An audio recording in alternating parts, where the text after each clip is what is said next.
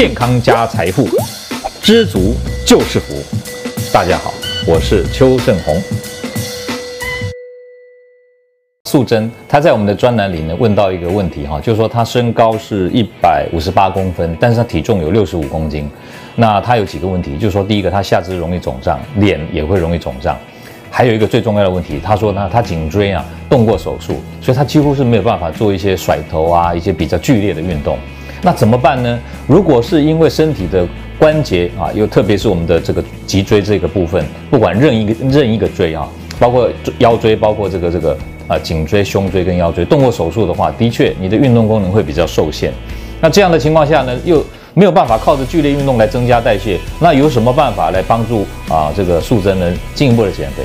啊，除了这个呃食量控制以外，当然我会建议啊素贞这种啊脊椎动过手术的人，不管是脊椎或者甚至有人膝关节或者是我们的髋关节动过手术的人，其实对你们来说有一个最好的运动是什么呢？就是在游泳游泳池里面泡水。呃，有的人会跟我说，呃，可是我不会游泳啊。我说没有关系，好，你到游泳池那边去泡水，你知道吗？游泳池泡水有两个好处。第一个好处呢，它的水温比我们的体温还要低。那你在游泳池的地方泡水，大概三十分钟以后，身体会得到一个刺激。这个刺激的时候呢，会告诉你自己啊，新陈代谢要提升。为什么？因为环境低温，那必须要燃烧热量、燃烧脂肪来提升你体表的温度。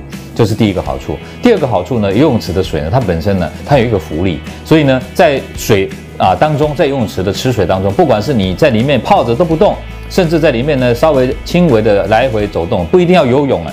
这样子的情况之下呢，它有一个福利呢，减缓你这个体重啊，加之于你这个颈椎、脊椎、腰椎，甚至膝关节、踝关节，啊，减少这样的一个负荷跟压力，那就比较不会造成运动的伤害。好，所以它这两个两大好处加在一起啊，就让你呢在游泳池里面，即便是泡泡水啊，也会有一个啊减重跟促进新陈代谢的效果。大概每个礼拜泡个两次左右，你的新陈代谢、甲状腺素就会提升哦。